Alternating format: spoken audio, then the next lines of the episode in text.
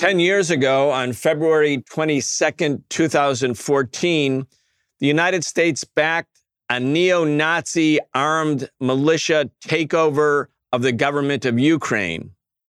Two years ago, on February 24th, 2022, the Russian government invaded Ukraine in what Russia calls a special military operation. Today, we're going to talk about Ukraine, Russia, the proxy war waged by the United States that did not start two years ago, but in fact started 10 years ago. We need a new system. We need a new society. We need to demand that which may have sounded impossible even a few weeks ago, but is not only realizable, but an imperative necessity.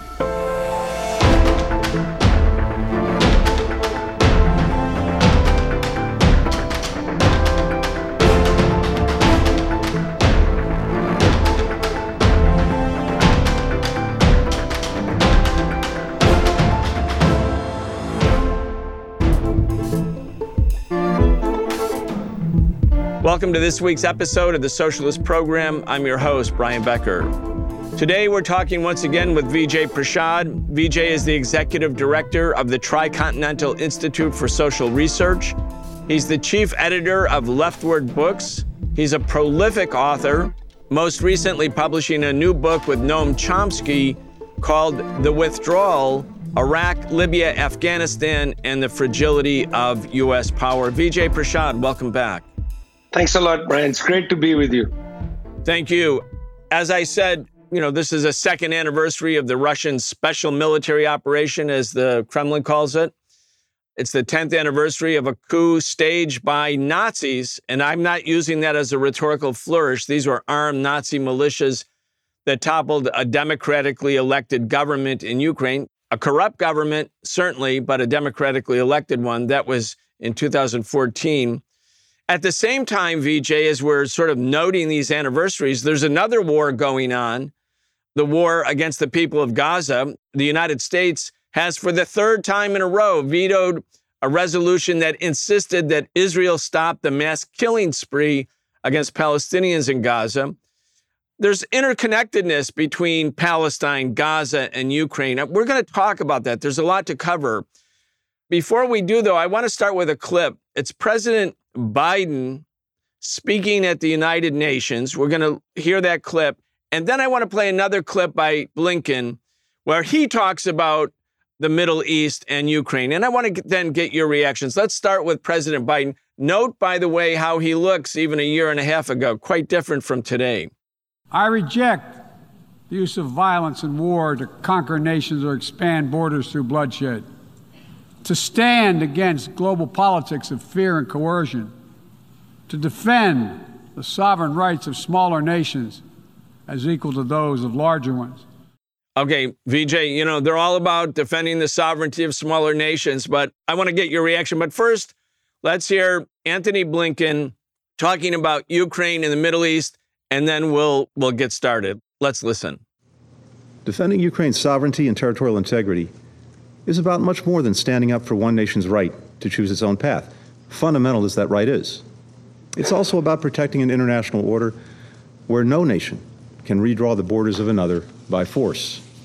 The Trump administration, as you know, also recognized Israeli sovereignty over the Golan Heights, which Israel captured from mm. Syria back in 1967. Uh, will your administration, the Biden administration, continue to see the Golan Heights as part of Israel? Look, leaving aside the legalities uh, of, that, uh, of, of, that question. As a practical matter, uh, the, uh, the Golan is very important to uh, Israel's uh, security as long as Assad is in power in Syria, as long as Iran is present. Well, Vijay, I don't know. Go ahead. well, you know, the first thing I want to say is that it is actually quite stunning that you've chosen these clips to open with. The first concept I want to introduce for people is the concept of the international division of humanity.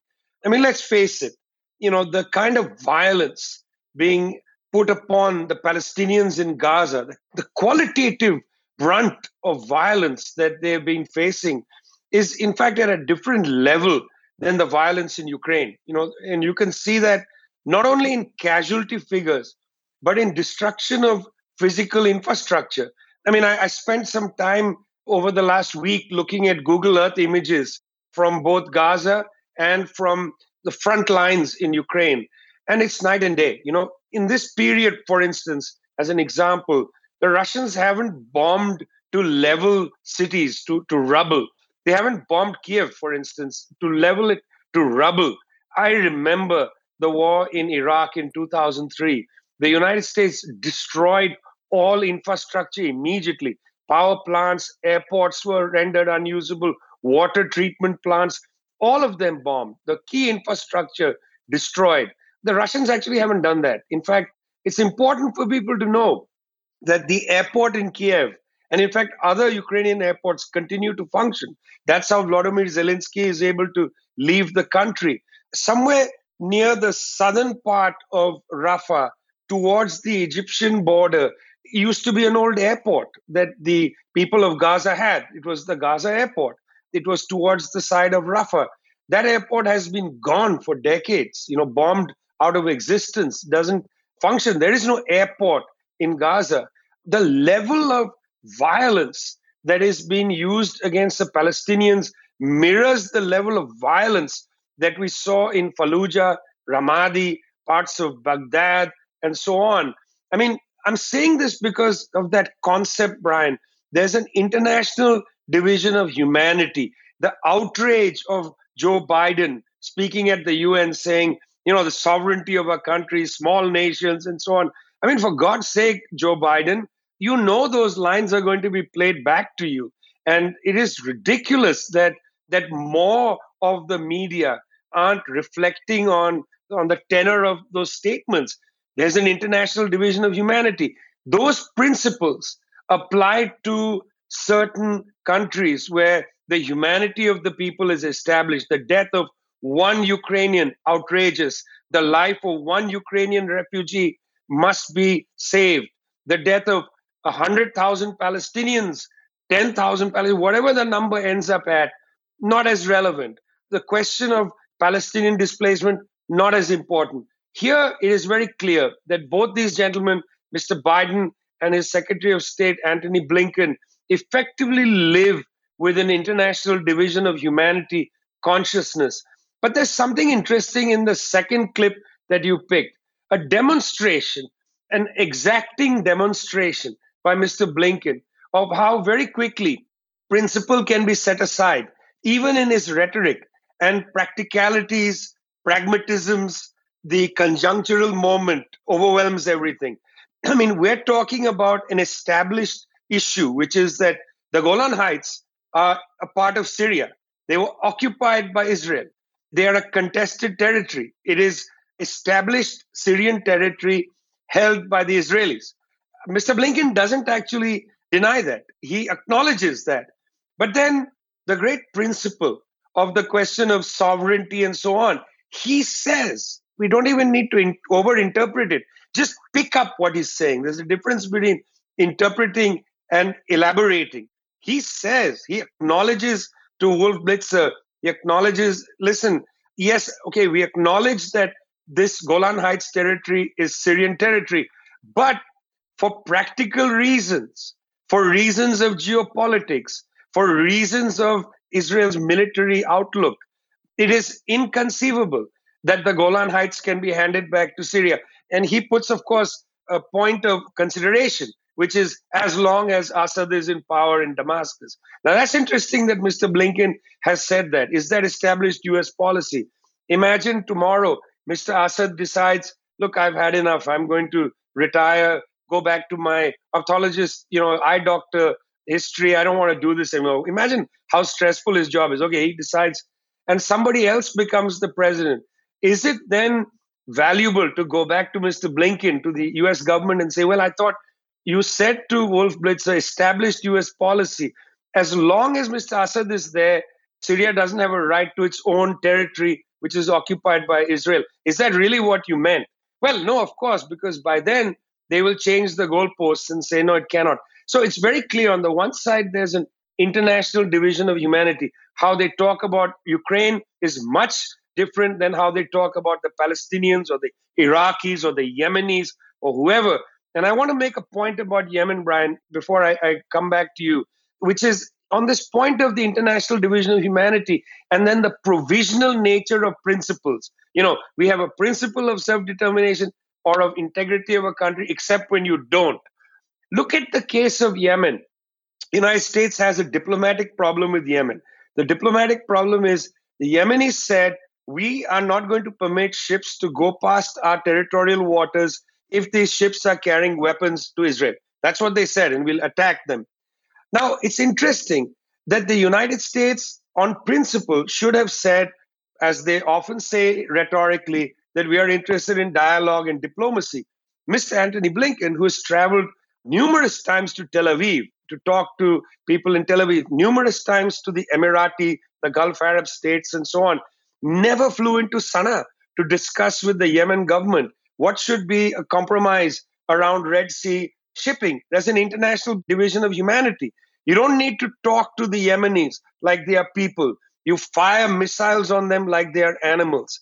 There was no diplomacy from the United States. Why didn't even a low level diplomat fly into Sana'a to ask the Yemenis, can we have a compromise to this? No. Immediately, you got to have military force. That is actually emblematic, Brian, of the international division of, of humanity. Some people you can have a diplomatic conversation with, regardless of your principles being uneven or of you withdrawing principles, but you still have a diplomatic discussion. And others, you just fire missiles. And I think people need to pay attention to that.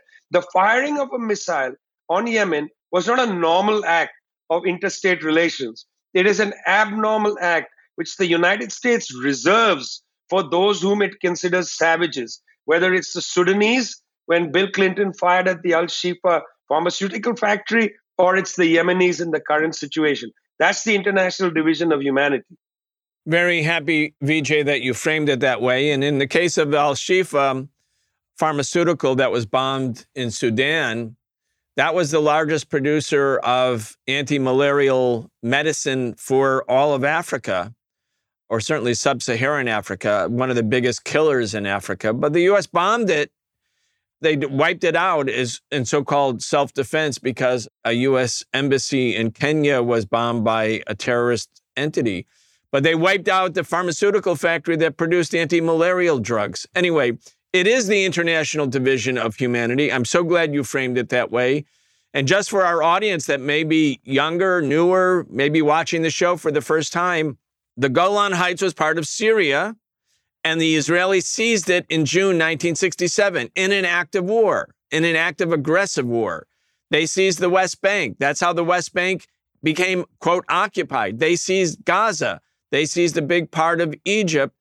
There are many, many, many UN resolutions condemning this occupation. And today you have, based on the international division of humanity, also you might call it the division between imperialism and the colonized people of the world or semi colonized people of the world, that same division that just keeps going and going, regardless of the formal end of colonialism. You know, you have the United States government demanding that Israel, that the Israeli military be allowed to continue bombing and destroying Gaza. And they're destroying, as you said, Vijay, they're destroying everything.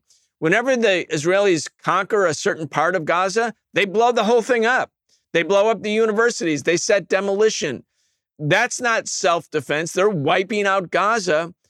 And based on this international division of humanity, that's cool with the United States government. And, you know, some people in the pro Palestine movement, and we're all out in the streets, say, well, we want to abandon Biden. Well, that's good. I want to abandon Biden too. I've never didn't abandon Biden, but you can't abandon him for Trump because Trump will be the same. This is really not about this party or that party. There is the division between imperialism on the one side and the colonized and semi colonized people of the world, or as you have written about over and over again, between what we use in sort of generic terms, the global north and the global south. If you abstract Gaza or Ukraine from this existing reality of contemporary politics, you don't actually understand it. You just are looking for who American imperialism in the media says is the villain you should hate next. Go ahead. Yeah, you know, it's interesting because let's go back to the question of Ukraine. This is an interesting conflict and it's ground down I mean, that's the immense tragedy of it. You know, this language that's used about, you know, Russia, the aggressor, Putin, the dictator, and so on. It's very influential rhetoric. I mean, recently a opposition figure died in prison. Now, it's very interesting that even progressives have to concede that this particular gentleman was an ethno-nationalist in an early part of his his career. In fact, deeply Islamophobic, very much a xenophobe, and so on. You know, and, and it may be true what some people are saying that after his arrest, he had begun to reflect on his behavior earlier. But the political legacy that he leaves behind is a right wing, fascistic kind of politics. Very interesting how, in the Western media and from Western institutions, you know, foreign ministries and so on, they're treating him as a liberal Democrat who has been savaged by Mr. Putin. It's a very disturbing thing to me. Like the man was a fascist, you know, and whether he was personally a fascist or not is not the point. The point is he led a bloc that had a very large number of fascist and xenophobic, Islamophobic people in it. And you know, later in his life, as people say, well, you know, he changed his mind, but he didn't distance himself from his base, which was a fascistic, right-wing, xenophobic base. But I'm not interested in that. I don't want to debate Mr. Navalny's politics and so on. I'm interested, Brian, in how they are portraying him. They portray this man as a great hero who was killed in prison or died in prison or, you know, exaggerated statements about the great Democrat. And this is a mirror of how the conflict in Ukraine has been talked about. You know, in Ukraine, as you said, in 2014, there were actual Nazis conducting a coup d'etat. High officials of the United States government, Victoria Nuland and others, in the Maidan, in Kiev, directing what was happening or at least being part of what was happening. And, and I want to pause here for a second. There's nobody who doubts that Victoria Nuland, high official of the US government, was in the Maidan, was right there talking to people on the cell phone that was leaked later, talking about who should become the next prime minister. And why I'm raising this is in Syria, during the early part of the protests against Mr. Assad, there were US government officials and British government officials going to these rallies, in two cases, addressing the rallies. Just imagine, imagine, Brian, in New York City, if a Russian diplomat at any point went to Times Square and, and addressed anybody. I mean, wow, or a Chinese diplomat, this would not be taken lightly at all. And yet, it was seen as perfectly normal that you know Mr. John McCain, Victoria Nuland and others would be right there alongside these Nazis. I mean, these again, like you, I don't use this word Nazi as a catch-all kind of put down. You know, it's not an insult. This is actually a political description. This is the tradition that these people come out of. It's the program that they accept, and right beside them are US politicians in 2014 this is exactly the same kind of crowd that they are now trying to turn into Democrats in Russia. Now, again, by calling them what they are, which is Nazis, that doesn't exculpate the people they were opposed to. You know, the government in Ukraine, as you say, in 2014 had its own problems. Mr. Putin has his own problems. But that doesn't mean that if you have problems with Mr. Putin, you're going to whitewash the history and political trajectory of Mr. Navalny and others, you know, the Stefan Bandera supporters in Ukraine. I mean, these people are actually Nazis. But it's so interesting that the West at this time is making an alliance with the Nazis in Ukraine and in Russia against the forces in that territory. It is so interesting. And I think I don't want to make a judgment about this, but I would very much like people in the United States and Britain and so on to reflect on this that you know you need to recognize that Viktor Navalsky was not a democratic liberal, you know, even a right-wing liberal. The guy has a base that was suffused with some of the most disturbing characters in Russian political life. Reflect on that. Don't read the New York Times obituary and assume that it's the exact obituary of the person. I mean, Mr. Navalsky may not recognize himself in that obituary. I, I find that very disturbing how the history, the exact contemporary history of our times is being written by these mediocre periodicals. And I must say, when it comes to the destruction in Gaza, you got to give it to the New York Times that they published Professor Balagopal's essay. He is a professor at MIT, Brian, but he's also the UN Special Rapporteur on Adequate Housing. And he wrote a very strong piece on Gaza where he called what is happening in Gaza domicide. He said 80% of the housing north of Wadi Gaza has been destroyed. And in all of Gaza, 60%. And then he makes a point which is really quite important. He says the bombing by the Israelis in Gaza is worse than the Allied bombardment of Dresden. Worse than the Allied bombardment of Dresden. And why this is important is that every young person in the United States in high school is at some point either given to read or encouraged to read the very important book by Kurt Vonnegut called Slaughterhouse Five, perhaps one of the most influential anti war books in the United States. And if you haven't read it, friends, if you still got it sitting in your parents' apartment from your high school years and you didn't bother to crack it, call mom, call dad, go back home, get that book out, read Slaughterhouse Five, and remember that Balagopal says that the Israeli bombing in Gaza now is worse than what Kurt Vonnegut so honestly and provocatively described in his terrific Slaughterhouse Five. They are rewriting contemporary history. And somehow they're getting away with it. We can't let them get away with it. No, very good point. And and Vonnegut was a prisoner of war there in Dresden. And so he comes up after the firebombing, which was basically just an experiment, and the whole city is gone and completely incinerated. You know, while the Navalny and his crew had at least a part of their their past was openly fascist and whether he moved on or not. The articles, Vijay, in the New York Times, I, I was just looking through them. The first four articles in the New York Times were about Navalny, Navalny's wife, the future of Navalny's opposition in Russia. And like Gaza was the ninth story, the death of this one man, uh, whatever the circumstances. And we don't know the circumstances. We're not pretending to know the circumstances.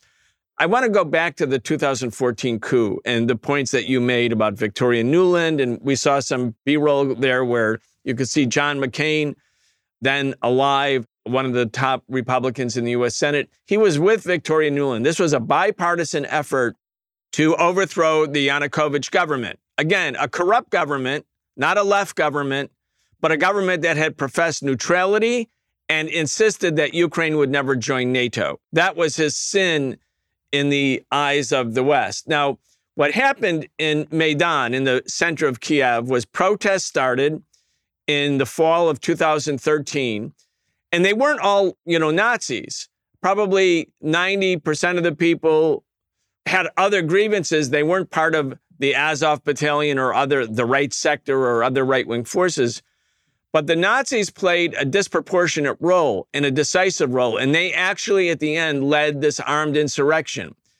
Now, the armed insurrection happened on February 22nd, 2014. The day before, an agreement was signed between the Ukrainian government and the opposition, and there was a meeting of international observers, including the United States and the Putin government in Russia, was in the signing room on February 21st the Ukrainian government, under pressure, decided to withdraw police from Kiev, and they also agreed to early elections and decentralized power in Ukraine, meaning that they were giving in to the, the opposition demands. So on February 21st, they signed an agreement.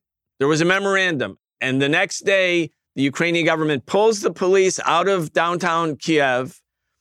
And the Nazis, who are armed to the teeth, and represent maybe 10% of the protesters in Maidan, they storm the parliament, they disperse the parliament. The president runs for his life, he flees. Now, we have a, a video clip of the Nazis. These are Nazis. They're not pretending to be something else. They are Nazis. They say we are Nazis. We are proud to be Nazis. I want to play this little clip for you, Vijay, because they talk about their role in Maidan. And anyway, let's play it and then I'll get your comments. This is a clip of Ukrainian neo Nazi leader Yevgeny Karas speaking on February 5th, 2022. Maidan was the victory of nationalist ideas. Nationalists were the key factor there and clearly at the front lines. Now, there's a lot of speculation saying, well, there were only a few neo Nazis, LGBT and foreign embassies saying there were not many neo Nazis in Maidan, maybe about 10% of the real ideological ones. Such a thing can only be said by a moron that was never at war and doesn't understand that those 10%, maybe even less, 8%, how much more their effectiveness was. It was endless. If not for those 8% of neo Nazis, the effectiveness of Maidan would have dropped by 90%. They say, yeah, yeah, we were only 10%, but we were the decisive 10%. Well, let me take you on a little journey before 2014 to Tahrir Square in 2011, just to amplify the point made by that gentleman. You know, millions of people in Egypt were upset with the government of Hosni Mubarak. I mean, there had been a spate of privatizations. There was now a plan to effectively make the Mediterranean coastline, Alexandria, and so on into a playground for the rich to create a kind of tourist paradise for northern Egypt. People are upset. There was I knew many of the people who went into not only Tahrir Square but into various kind of protests in Egypt at the time. There's a range of forces involved. The most active people confronting the police were not some of these forces, but were the young orphaned kids of the street who lived in the great cemeteries. You know, they were the ones throwing rocks at the cops and they knew how to fight the police. They spent their whole short lives fighting the police. But there was only one organized force in the Tahrir Square. Yes, the trade unions from Mahalla in the textile area did come into the square, but they came, they gave their solidarity, they left.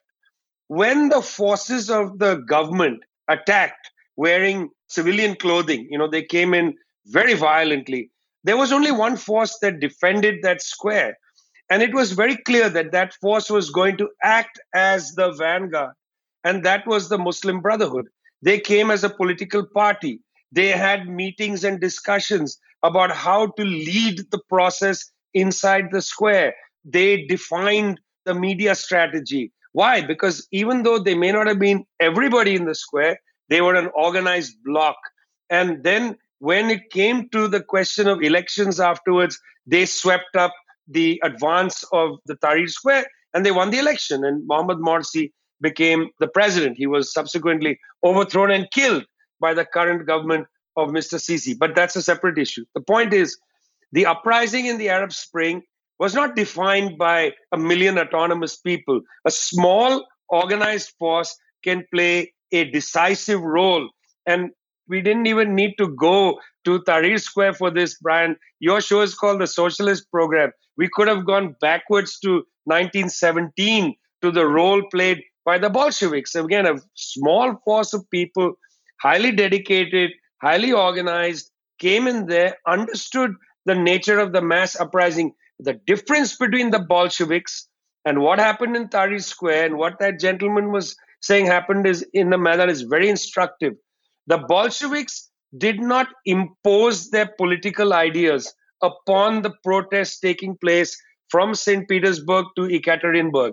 They did not. They actually drove an agenda that was alongside the public sentiment. Their demands were very much alongside public sentiment land, end the war, bread, and so on. Those were the slogans coming from the vast mass. It's just that the Bolsheviks organized the sentiment of the vast mass, used their experience, in fact, to strengthen the vast masses' political feelings.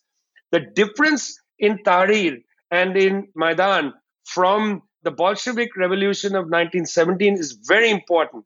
In both Tahrir Square and in the Maidan, a small organized force, whether it's 10%, and I think he was being a little ingenuous to himself. I think there were more than 10% in that square. But nonetheless, whether it's 10, 12, 15, doesn't matter. The point is a small section, the Nazi element in Ukraine and the Muslim Brotherhood in Egypt, they imposed their politics on the masses of people. In the case of, of Tahrir Square and in Egypt more generally, the Muslim Brotherhood imposed their politics. They said this mass uprising is a good moment for us to impose our politics of piety, on the society. So Mr. Morsi comes in and imposes an agenda of piousness upon people. That was not what they were protesting about.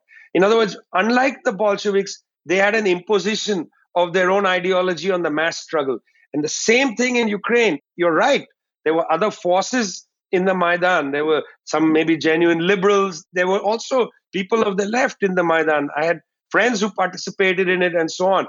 But they did not define the Maidan. And the force that basically helped shape the politics once the Maidan became effective, once the coup happened, that force imposes their, their politics on the country. It's not that they have the generosity of spirit to reflect the wide nature of the struggle or where people are in this at what level they are in at that point they put their politics on top of of the country and that was the banderaism i mean that is why you started seeing more and more laws banning russian speech and so on that is the imposition of this fascistic anti democratic spirited nazi element that was very much anti russian that imposed their politics on everybody. So he's right. It's of course nobody ever says there's 100% Nazis. That's ridiculous.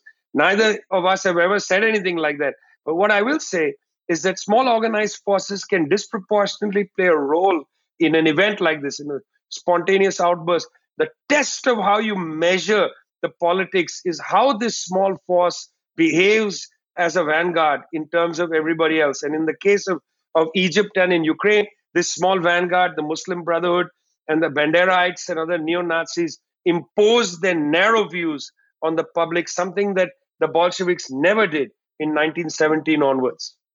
There's the leadership in the square in Maidan 10 years ago that were protesting the Yanukovych government.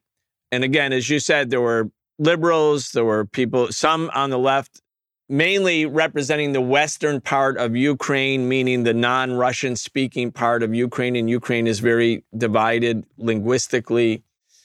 But you have this leadership that's fascist and that's armed. And so they can be decisive, as the Nazis who we listen to, or if you could read subtitles and if you're watching the show, they say it explicitly. We were decisive. Now, there's another leadership behind the protests and that's the US government in the EU. And you mentioned Victoria Nuland, and we saw the picture of John McCain in Maidan, in Ukraine. Now, I want to play another clip. It's the famous call between Victoria Nuland and the US ambassador to Kiev, to Ukraine. This is right before the fascist coup, right before the government is toppled. And you hear Victoria Nuland talking about who the new government is going to be. So, you know, when we say it was a Nazi led coup d'etat, some people are saying, Are you saying the US is supporting Nazis? I'm saying the US actually doesn't care who it uses in terms of the human material at a given moment. It's another leadership, it has another agenda. Its agenda was not the same, but it was willing to use Nazis to topple the government because the goal was to topple the government. Then they could move on and reshape the government and make it essentially a proxy government, a right wing government, but more important than anything, a proxy of America, a, basically a puppet government. And we know, Vijay, now in Ukraine, there's martial law. People who favored better relations with Russia, those political leaders, they're in jail. Zelensky canceled the elections. No elections can happen as long as martial law exists. That's part of Ukraine's constitution. So it's a police state. Anyway, here's the leaders behind the leaders, the leaders behind the Nazis. This is that famous call with Victoria Nuland right before the coup, talking to the US ambassador. And she is from the State Department. She was Hillary Clinton's press spokesperson when Clinton became Secretary of State. She's still a major player in American politics. Let's listen. I don't think Klitsch should go into the government. I don't think it's necessary. I don't think it's a good idea. I think Yats is the guy who's got the economic experience, the governing experience. He's he's the guy. You know what he needs is Klitsch and Tyahnybok on the outside. He needs to be talking to them four times a week. You know, I I, I just think Klitsch going in, he's going to be at that level working for Yatsenyuk, it's just not going to work. So that would be great, I think, to help glue this thing and have the UN help glue it. And, you know, the EU. Go ahead, Vijay. I mean, I'm sorry. You know, what is one to say? Okay, once this call was released, you know, U.S. government started to try to shift the debate about who hacked her phone and who released it. nobody denied that this is an authentic call. Okay, I, till now nobody has suggested there was you know AI used to generate the call. This is this is how they talk, and the the line about the European Union is rattling because it just demonstrates the European Union and in fact Europe the subordinate or the contempt with which the US government looks at Europe. And by the way, these are the democratic minded people, Democratic Party people, who are supposed to have a less harsh attitude towards Europe than the Republicans. I mean, Trump was openly contemptuous of the European governments, right? Openly he said, You guys don't spend enough. In fact, recently, we, we're not going to defend you if you don't spend enough on your own defense. Openly contemptuous. But look, this is somebody who worked for Mrs. Clinton and as if not more contemptuous you know completely dismissive how she talks about that the un must be used i mean i remember talking to friends who work in the united nations secretariat the cringe you know the whole building shuddered when they listened to that tape because it's true you know i, have a story told to me by Boutros Boutros Ghali who was a one-term secretary general at the united nations Boutros Ghali said that after the united states said that he would not have a second term. He was quite upset. He was a distinguished Egyptian diplomat. He had a very tough brief, Brian. I know people are down on Boutros Ghali, but he became the Secretary General when the Soviet Union collapsed. He had to deal with an immense, you know, push by the US to go and destroy Iraq in 91 and, and so on. He had a very difficult brief. I actually feel for him. He was an old Nasserite in a difficult position. But what he said was after the US government had told him that he was not going to be the Secretary General again. They dismissed him. Madeleine Albright, then the US ambassador to the UN, came to lunch in his house in Boutros Ghali's beautiful apartment in New York and said to him there, Can you help me? What should I do next with my career? And I remember hearing this story thinking, My God, both the contempt that the United States high officials have for others and then the blindness about their contempt. The fact that having dismissed Boutros Ghali like a servant, you then go and ask him, Can you give me some career advice? Absolute tone deaf blindness. You know, the way vicky Nuland says, Well, the UN can be brought in to stitch this up. I mean, the cringe in the UN building, you know, because people in the UN don't want to think of themselves as effectively clean up men and clean up women for the United States imperial policy anywhere in the world, let alone in Ukraine. But I must say, this has become a problem for the UN. This is how they were used in Afghanistan in the period of the US occupation of Afghanistan. They were used as cleanup people. You know, they were brought in to sort of take care of this or that aspect. US error, they come in, you know, to clean up afterwards. But the really key part in that leaked message is what comes before the contempt for the EU, European Union, and this sort of cringe-worthy statement about the UN. And that's the key part, the part that comes before, where, you know, Victoria Nuland is actually, and you're quite right, the neo Nazis or the Nazi element were the foot soldiers. And then while the Nazis are out there throwing fire bombs and saluting their old Hitlerite salute and so on, here she is on a cell phone deciding the next government of Ukraine. And not only deciding the next government of Ukraine, Brian, but I well remember listening to this tape and thinking, my God, these people are shameless. You're you're deciding who will be the next president of Ukraine, but you're also deciding whether they are competent and who should be their advisors. I mean, it's at a level of of puppeteering. Okay, I mean, I can't think of any other word, Brian.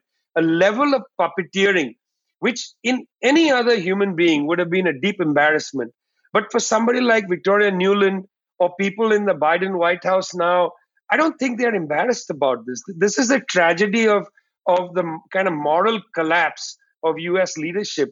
There's no embarrassment, you know. I mean, for God's sake, Victoria Nuland, you should have denied the phone call had been made. You should have said, "That's not me. It's hacked. It's AI. You know, some doctored tape." They didn't deny anything. They just said, "Well, that's the way it is." And I want to remind people that you know, yesterday, the day before I'm talking to you, Brian, was the hearing in Britain over the case of Julian Assange, whether he should be extradited to the United States. It was very instructive for me, Brian, and I'm not a naive person. You know, I have a pretty good sense of the hard boiled nature of power. But going through the US State Department cables that had been released by WikiLeaks, you know, now again about a, I don't know, a dozen years ago, going through those cables, reading the cables from Pakistan, from Egypt, countries that I had a special interest in, it was cringeworthy to listen to the US officials talk about their counterparts, you know. And here, something important, because you said, and I think you're right, that these are puppeteers. The United States was the one, in fact, who engineered this at a high level.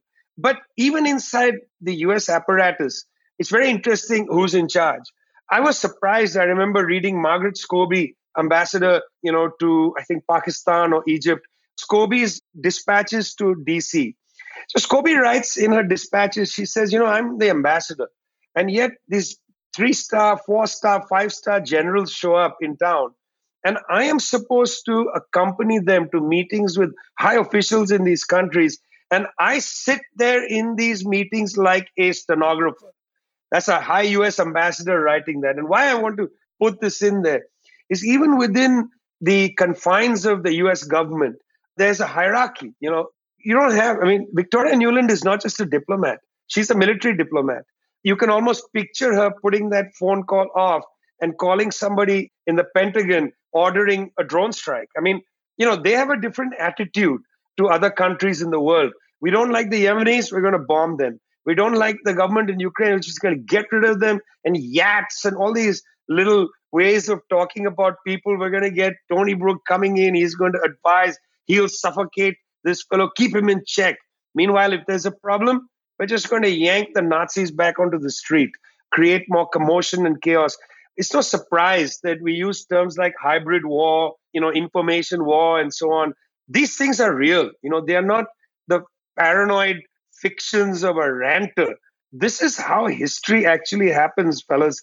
I'm sorry to say so. I'm sorry to bring this news to you, but history doesn't happen by you know decent people using reason and, and the power of persuasion to convince each other of this or that position. Unfortunately, Noam Chomsky is right. The US government increasingly acts like the godfather. If you don't follow orders, we're going to whack you. We're going to threaten to whack you in order to give you a little space to discipline yourself, to stop defying us, to obey us. But if you continue your defiance, if you continue your disobedience, we're going to whack you because we are the godfather. You know, the first time Chomsky used that expression, I was like a little skeptical of it. I thought, well, it's a little too cute. But you think about it, Brian, it's obviously not, he's not making an institutional point. This is not a sociological observation, right? He's not defining the US government is not like the mafia sociologically or institutionally. This is a point about a culture, about how people behave. And listening to Vicki Nuland, it's important we don't get stuck with what she's saying about whom. You got to also read the culture of that phone call, the Godfather mafia attitude behind it. I picked that guy. That guy's going to be obedient to me. And if he's disobedient, let's call the Nazis and let's whack him. And that guy, Yats, Yats, Yats is the guy, she said. That's Yatsenyuk. And he did become the prime minister shortly thereafter. So they knew exactly what they were doing, a Western US trained economist. I want to play a couple more video clips because, you know, now we have 10 years to look back on for the coup, two years to look back on from the war. We've learned a lot. So we have the leaders behind the leaders. There's the Nazi leaders in Ukraine Behind them is Victoria Nuland, the big leaders, the imperialists. And as you're saying, she's a military diplomat. In other words, it's really the military state. Some people call it the deep state, whatever. It's the state. It's the state of US imperialism and its inner workings and how it sees the world and functions. And we get this brief glimpse into how they really are thinking and talking. Then there's another group of leaders who are the capitalists like Larry Fink, for instance, billionaire, pundit, BlackRock. Here's he's talking about what things were like right after the Russians decided enough is enough. We're not going to allow Ukraine to be brought into NATO. Russia had amassed hundreds of thousands of troops. I want to play this clip because he's he's actually he's another group of leaders. These are the capitalists because the state is functioning as the as the operators, the managers of a global apparatus for empire. But the capitalists actually know about that apparatus, but they mainly care about profit. And I want to play this because Larry Fink is paying attention. It's how he views Ukraine, Russia, and the breakup of the Soviet Union. Because without the breakup of the Soviet Union in 1991, none of this would be happening. There would be no war right now. It was the dissolution of the Union of Soviet Socialist Republics, of which Russia was the biggest and Ukraine was the second biggest. Without that event, this would not be happening. Let's listen to Larry Fink, and then I want to get your, your thoughts. Since 1990, the, with the dismemberment of the Soviet Union, um, the world benefited from this incredible peace dividend. Absolutely. Absolutely. And this peace dividend created opportunities for American firms worldwide. We expanded globally. Right. We, we, you know, we were able to expand and build and, and do amazing things, and as did other countries were able to do that. But also importantly, you know, we raised the standard of living for the entire world. That peace dividend is now over.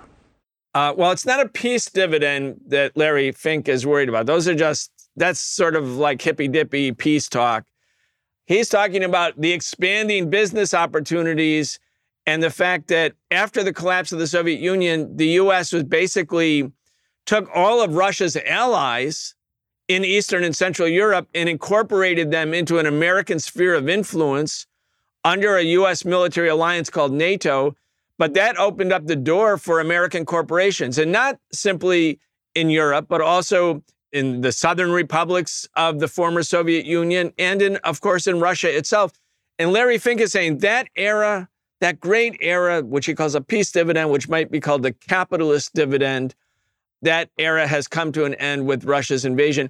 And I agree in one way, not with Larry Fink, but his assessment that Russia's invasion actually does demarcate the end of one era and the beginning of another era. We don't know the new era has been given different names. We can talk about that. We don't really know what its outcome is because we're still living in the beginning stages of it. But I want to talk to you about that, and then we'll actually have a couple more clips. Well, the first thing is I would challenge Larry Fink's chronology because I think it all began to change at the beginning of the third Great Depression, which starts in 2007 with the financial crisis and so on. Putin goes to Munich and says, not one single master. And what you see is you see a different kind of Putin in Russia, different coalition of forces. They start cracking down on some of the oligarchs. They, you know, even jail some of them. These oligarchs, by the way, then become the opposition, the political opposition. In fact, they were upset because their capitalist dividend was being taken away from them. You begin to see also Russia pivot towards the Chinese economy start to move towards attracting Chinese investment rather than, than US investment. The Central Asian countries, the former, as you said, southern republics of the USSR, a move towards the Belt and Road Initiative from 2012 13, once it's established formally in 2013. And you begin to see Larry Fink's billions in BlackRock finding a contest that now Chinese investment firms are entering, Russian investment firms, many of them state firms, firms seized back from the oligarchs start to intervene. And, and that's the beginning of the contest. It's very interesting. When the war broke out in 2022, Mr. Fink himself started a direct and open relationship with Vladimir Zelensky. He goes and meets Mr. Zelensky in Kiev. They have a series of meetings. In November 2022, BlackRock, BlackRock, mind you, and the Ukrainian government signed a memorandum of understanding, which was not much discussed in the Western media, but it was put up on the Ministry of Economy in Ukrainian government on their website. They have a memorandum of understanding where BlackRock says it'll undermine, it'll underwrite the entry of Wall Street to invest in Ukraine. Then Mr. Fink, in I think early January of 2023, goes to Davos to the World Economic Forum, makes a speech at Davos, talks about the immense economic opportunities of rebuilding in Ukraine and so on, becomes a major ally of Mr. Zelensky. In fact, I would say a kind of Wall Street diplomat for Ukraine, if there were a position like that, would be Larry Fink. They are interested partly, Brian, in pushing back against the entry of Chinese and to some smaller extent Russian capital into these territories which they had thought was their own. This is a problem they are facing in countries like Hungary, Poland, and so on, big economies where they had had a free run, you know, for a period. But now they are facing a contest to domestic capitals that want themselves to have a privileged role. I mean, Viktor Orban is not a creature of international capital as much as he is of the emerging new capital in his own country. You know, small Hungarian capitals emerging, able to underwrite Mr. Orban's nationalism. A nationalism of the kind of somebody like Orban, it's not just an ideological thing. You know, they use terms like populism and so on. No, you got to look underneath that. He is actually lifted up by a set of Hungarian capitalists who know very well that they cannot compete with BlackRock and so on, and they are seeking forms of protection. This is strange. This is not import substitution, industrialization of the 1950s. You know, the, the sort of thing written about by Raoul Prebisch, the first Secretary General of the UN Conference on Trade and Development. This is a different kind of, you know, right-wing protectionism. Some of it not protectionism. India, where Mr. Adani is a close partner of, of Mr. Modi. He, Mr. Adani, the big, big giant billionaire owner of the Adani Group, who owns ports in Israel and in Greece and so on. Mr. Adani is using India's power to gain mercantilist advantage over, over other business people outside India's borders. So, you know, this is part of what Mr. Fink is contesting. Firms like BlackRock want to find new markets. And my God, this war provided him with a great opportunity to appear not like a predatory capitalist, but as a great diplomat and a great Democrat and he comes out there and says, We will help rebuild Ukraine. But come on, Larry. I mean, you know, we've been through this dance before. I mean, Larry, you are not interested in rebuilding Ukraine. You are interested in BlackRock perhaps using Ukraine a little bit like the Bush administration wanted to use Iraq. Remember, Iraq was to be the laboratory for a kind of neoliberal state in the Arab world. For NATO and the Gulf Arab countries, Libya was to be a laboratory. They said, we want to make Kuwait on the Mediterranean. And now for Mr. Fink, Ukraine, a laboratory for a neoliberal Eastern Europe, clawed back from Chinese capital and Russian capital. But it's not going to work. It didn't work in Iraq. It didn't work in Libya. And I very much doubt that Mr. Fink, even if he makes investments, is making long term investments to develop Ukraine. These are going to be predatory investments because guess what, guys? BlackRock that is a predatory firm. That is not a firm that makes long term productive investments that improve people's lives. When we think about war, Vijay, we think a lot of times about the geostrategic positioning, competition, maneuvering, jockeying. But it's so helpful that you're framing this properly that behind the war, this war, and these wars are class interests. And in the case of Larry Fink and the other capitalists, they are seeing geostrategic politics sort of with one thing in mind, which is how to strengthen their own market position, their own share to take somebody else's market. And these contemporary wars are, you know, as Lenin pointed out, the wars at least waged by the Western capitalist powers and Japan, wars about division and redivision of markets. And and clearly I think you're absolutely right. And this is what's missing in a lot of political analysis is the class viewpoint. We are the socialist program. We're working out of a Marxist framework. So for us, we see as Marx saw that beneath the the language, the the speeches, the ideologies and philosophies of different political players, there are class interests. There are real class interests, the interests of the capitalists in the case of Larry Fink. Here's an article from yesterday talking about class interests, Vijay, because Biden is having trouble selling the new bill through Congress, through the House of Representatives, to give another $60 billion to Ukraine. The article, the headline is very revealing. It says Biden wants people to know most of the money he's seeking for Ukraine will be spent in the United States. And then you read the first paragraph, and it turns out that 40 of the $60 billion, 40 will never leave the United States. It's all for US weapons manufacturers. And then they talk about this factory in New Jersey and this factory in Ohio and this factory. This is a jobs program, an inefficient jobs program because producing missiles and the weapons of mass destruction are capital intensive. They're not labor intensive. They don't need that many workers, but they make a lot of money because it's guaranteed profits. And if we think also about these wars and take away the element, the class interests of the American capitalists who benefit from war, who see the, even the war in Gaza, what are they really thinking? They're thinking like Israel's using up all of its bombs and missiles. That means they're going to buy more of them. And where are they going to come from? They're going to come from us. The American taxpayers are going to subsidize them through, quote, aid to Israel. But that too will be money that much of it will never leave the United States. Again, these are rich men's war. We, that's not rhetoric. That's not rhetoric. That's actually reflective of the class nature of this imperial system. Well, you know, what you describe in that article, that's actually, a, there's a technical term for that. There's a literature, a scholarly literature on it. It's called tied aid. Like you tie something up, tied aid. Tied aid is merely when a donor country says, I am going to magnanimously give you aid, but in fact, I'm tying my giving of the aid to you being obliged to buy goods and services from my country.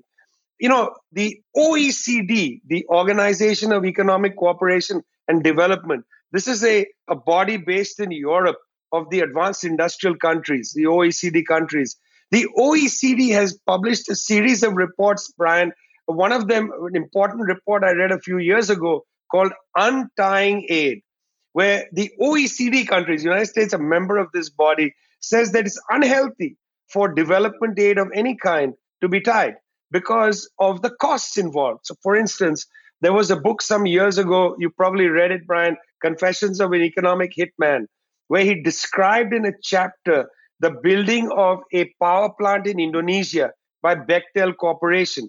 And because of tied aid, the power plant had to be built using materials produced in the United States, which meant that this power plant in Indonesia was like a hundred times more expensive than it would have been had there not been a tied aid provision. If Bechtel had been able, even Bechtel had been able to source steel from India or even Indonesia, other chemicals from Southeast Asia, and so on, the cost of building the power plant much lower. And by the way, who bore the bill for building that power plant? There was tied aid, but large part of the investment came from the Indonesian government. So they get stuck paying off loans for something that was more expensive than it could have been because of tied aid. And in this case, it's obscene because again, you're saying, well, we're going to support the war effort in Ukraine. Come on, you know, let's be clear. When Vladimir Zelensky came to Washington, D.C., the most well attended meeting he had was with all the leaders of the arms companies because they are very grateful for this. They know that most US military aid, not all of it, but most US military aid is tied aid. The United States says to Israel, we're going to give you so much billion dollars of weaponry. What it means is we're going to ship you billions of dollars of weaponry from our arms companies. It's a it's actually a buried subsidy to the US arms industry. This is in fact an illegal trade device that you pretend it's aid, but you're actually subsidizing your arms industry. But Ukraine is appalling, Brian, and I'm very worried about this. In fact, I know it's a terrible situation now, but the Biden administration is trying to push through a bill that allows tactical missiles to go to Ukraine. Now, these tactical missiles are exactly what Mr. Putin has been saying. I don't want to see those so close to the Russian border. And I, I want to take this opportunity to say I think it was terribly naive of Mikhail Gorbachev and Edward Shevardnadze to accept a handshake agreement with James Baker when Germany was reunited to have that handshake agreement that NATO would not go one inch eastward of the German border because it was naive. I mean, why would you trust the United States and the NATO countries to abide by that, that agreement? They violated the agreement almost immediately. And not only did NATO move eastward, and I'm I'm very upset that people say this is a Putin talking point. For God's sake, use some rationality. You know, no country would accept having tactical missiles of any kind, nuclear or conventional, right on their border within firing distance of their capital. And no country would accept that. No country would accept that if you also have high officials of the country that's placed the missile at your border making statements such as we want to weaken that country, we want to overthrow that government. You're making verbal threats and then you're placing tactical missiles at the border. My God, the combination is insane. It would make any government upset. This is not a Putin talking point. It's a very unfortunate way of, of stopping a discussion and debate. No country would accept language like that combined with tactical missiles sitting at the border. And that's exactly what the Biden administration is trying to ram through the US Congress. Some Republicans are holding it up, I think to some extent on partisan grounds and so on. But I very much hope it doesn't pass because not only is this a boondoggle for the arms industry in the US, a lot of money going to them, but this is a further provocation at a time when sane people should be talking about the need for a peace deal in Ukraine.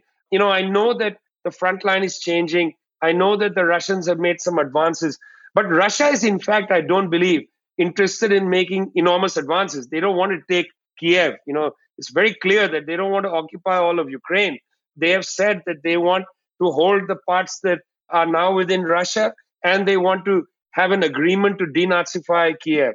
That's where they are in terms of their negotiating points. So these small gains made at the border shouldn't change anybody's mind that the necessity of a ceasefire and a political process in Ukraine is absolutely imperative at this point. And sending tactical missiles into Ukraine, not only near Ukraine, but into Ukraine, would be such a dangerous provocation. And Mr. Biden is playing with fire if he does that playing with the fate of the world. I, I don't mean to say it in some exaggerated way, but I feel that. I feel that Mr. Biden is threatening the fate of humanity by trying to push these tactical missiles into Ukraine. If we look at that map, Vijay, the, the pink orange area, those are the areas that the Russians have controlled. They're the areas close to Russia. So you have Crimea, and then you have the Donbass. You have basically a land bridge connecting essentially the Russian speaking parts of eastern Ukraine, the parts that were targeted by the government in Kiev after the 2014 coup, after that new government said Russia is no longer like an official second language. And just for people who in America who don't really get it, I mean, Kiev, the capital of Ukraine, was the capital of Russia from 849 to 1240. In other words, about the same time that the United States has existed as a country. Kiev was the capital of Russia. Ukraine only becomes a Ukrainian state in 1922, and then it's with Russia as one of the socialist republics in the USSR. Ukraine only becomes completely independent in 1991. And then the US stages or supports, as we've gone through in this show, a coup d'etat toppling a government that had promised to stay out of NATO and bringing in a government that promised to go into NATO, thus allowing tactical weapons to be placed on Russia's border. And we know, Vijay, the Russians had said over and over again, that's a red line. We're not going to allow it. They amassed 100,000 troops in the east and northern part above Ukraine. They were threatening to come in. And there was a very passive, sort of serene response. Blinken and Sullivan kept saying, yeah, the Russians are going to invade. Yes, the Russians are going to invade. And but they didn't do anything to rush back to the negotiating table to prevent an invasion because they wanted the invasion. They thought this was going to be the final denouement, so to speak, of Russian influence in that area. And they also thought it would weaken Russia. I want to, before we end, and I'm going to give you the last comment here, I want to play two quick clips. This is Secretary of Defense Lloyd Austin talking about what the real goal is. And everybody should notice it's think about his words. It's not about a tender place in his heart about Ukrainians. And then I want to go to a final clip, which is Antony Blinken talking in the same cold hearted way, sort of naked imperialist way, about the destruction of the Nord Stream pipeline that brought Russian natural gas and other Russian energy sources to Europe. Anyway, let's start with Lloyd Austin. I think we have that clip. Uh, we want to see Russia uh, uh, weakened uh, to the degree that it can't uh, do the kinds of things that uh, it has done uh, in, in invading Ukraine. Okay, so there's the Secretary of Defense. We want Russia weakened. Okay, like just straight out. This is the final clip, and we're going to give you the last word here, Vijay. And it goes to something that you, in particular, but the whole team at Tricontinental have been writing a lot about, which is the U.S. seeing the Ukraine war as an instrument to maintain domination over Europe, over their so called allies, the other major capitalist powers. Anyway, here's Antony Blinken. Everybody listen to this, and then Vijay just pick it up afterwards. Ultimately, um, this is also a tremendous opportunity. It's a tremendous opportunity to once and for all remove the dependence on Russian energy and thus to take away from uh, Vladimir Putin the weaponization of energy as a means of advancing uh, his uh, imperial designs. Uh, that's very significant, and, and, that offers tremendous um, strategic opportunity for, um, for the years to come. He's talking, Vijay, about a terrorist bombing of a pipeline that is supplying all of Europe with that which Europe needs to heat its homes. He was like, well, look, uh, great strategic opening. Anyway, you get the last word. Well, let's pause with his use of the word weaponize. Historically, at least in the last 50 years, the United States has weaponized finance systems. The entire sanctions policy against 20, 30 countries around the world is a weaponizing of, of what? Of finance, weaponizing of the SWIFT system, which should be inviolable. The United States has weaponized the digital infrastructure, just cut off countries from access to the internet, slowed down internet times and so on, because 10 out of the 13 DNS root servers go through the United States. Weaponization of normal policies of life is a familiar thing with the United States government. Has Russia weaponized energy? Well, of course, it's a major power. It has played games with energy. Let's not deny it. India weaponizes the fact that Nepal is landlocked. Every time there's a conflict between India and Nepal, they shut the border down. Countries do this thing to each other. You know, you can deal with it. That's why we have diplomacy. Diplomacy is the art of dealing with the exaggerated response of one country to the other. But what we're seeing now from the United States government is actually worse than the weaponization of energy. What the US government has done is they have made Europe reliant upon liquefied natural gas from the United States. And I want people to think about this. Europe used to get its natural gas to a great extent from Russia through the pipelines, land pipelines, and Nord Stream 2, also land pipelines going through Ukraine. This was cheaper and by the way, better for the environment because you're just piping natural gas through pipelines. When you liquefy natural gas, you have to convert a gas into a solid, carry it across the Atlantic on a ship, get it off the ship in Hamburg and Rotterdam and so on, put it back into the gaseous state, all of this requiring an immense amount of energy, and then pipe it into people's homes. It's more expensive and it's worse for the planet.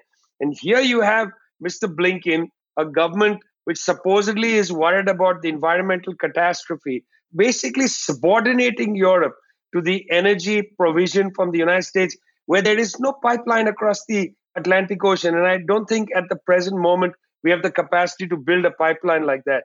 And it would be in- incredibly dangerous to build an undersea, under ocean pipeline of that length to send natural gas. You don't have that.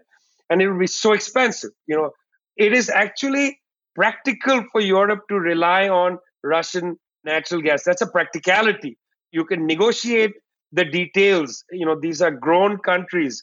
But no, the interest in breaking the link with Russia, weakening Russia, Lloyd Austin and Trump earlier going to NATO headquarters and saying to Jens Stoltenberg's face, the head of NATO, saying that, look, we can't do two things. We can't defend you and have you pour billions of dollars into the Russian arsenal for energy. We can either defend you or you can, you know, be reliant on Russian energy. That's what Trump said to Jens Stoltenberg. It's always puzzled me. People say he's pro-Russia. Don't get it from his actual diplomatic dealings with Russia. But the point is here very clear. These are cynical men with a cynical agenda. When Mr. Austin says weaken Russia, he said that in 2022 when he went to Kiev. It's a dangerous comment to make. Russia is, whatever you think of the government, powerful nuclear weapon state. You don't play these games with powerful countries. You find every every way to negotiate with them. You don't fear the subordination of Europe to Russia and China and think the antidote to that subordination is accelerate a conflict with Ukraine and bring, bring us close to planetary annihilation. And that's precisely what Biden has done, precisely what Austin and Blinken have done. They have played essentially high stakes poker with the world, the fate of the world. And that's where we are. And I very much hope that after the second anniversary of the Russian entry into Ukraine, the invasion, joint military operation, whatever they call it, looks like an invasion to me. After two years of this, I very much hope that sane people will call for a ceasefire, a political negotiation, a discussion that will leave everybody with something of dignity as they live close to each other. Frankly, Ukraine cannot be moved to live in the Midwest somewhere. It has to live next to Russia. The Ukrainian people are going to have to have some agreement and understanding with the people of Russia. It's better they start that discussion now than let this degenerate further, that they become permanent adversaries with their neighbors. And Vijay, undoubtedly, the people in Ukraine want to end the war. Zelensky and his team, and the American arms manufacturers, and Biden, and most of the Republicans want to keep it going. I saw articles recently where they, the US government says their main concern is that Ukrainians are becoming casualty averse, meaning they don't want their sons to die in this disgusting, terrible, meat grinding kind of war. Obviously, Ukraine won't win. Obviously, there needs to be a negotiated end to the war. We've been saying from the beginning a negotiated solution was at hand prior to the conflict, prior to Russia's invasion of Ukraine. The US scuttled it. You know, people have to be objective. Vijay, I want to thank you so much. I want to also encourage people to go to your website, thetricontinental.org. Thetricontinental.org. Vijay Prashad, thank you so much. Thanks a lot, Brian. Anytime. You've been listening to the Socialist Program with Brian Becker, where we bring you news and views about the world for those who want to change it. If you enjoyed the show, subscribe on your favorite podcast app and follow us on Facebook, Twitter, and Instagram, and watch video episodes of our in depth show, The Real Story, every Wednesday at 7 p.m. Eastern on YouTube with our partner Breakthrough News. We can only continue our work bringing you high quality news, analysis, and history with the support of our listeners. Connect with us and become a patron at patreon.com slash the socialist program and receive an invitation to participate in an exclusive monthly seminar with Brian Becker. Walker.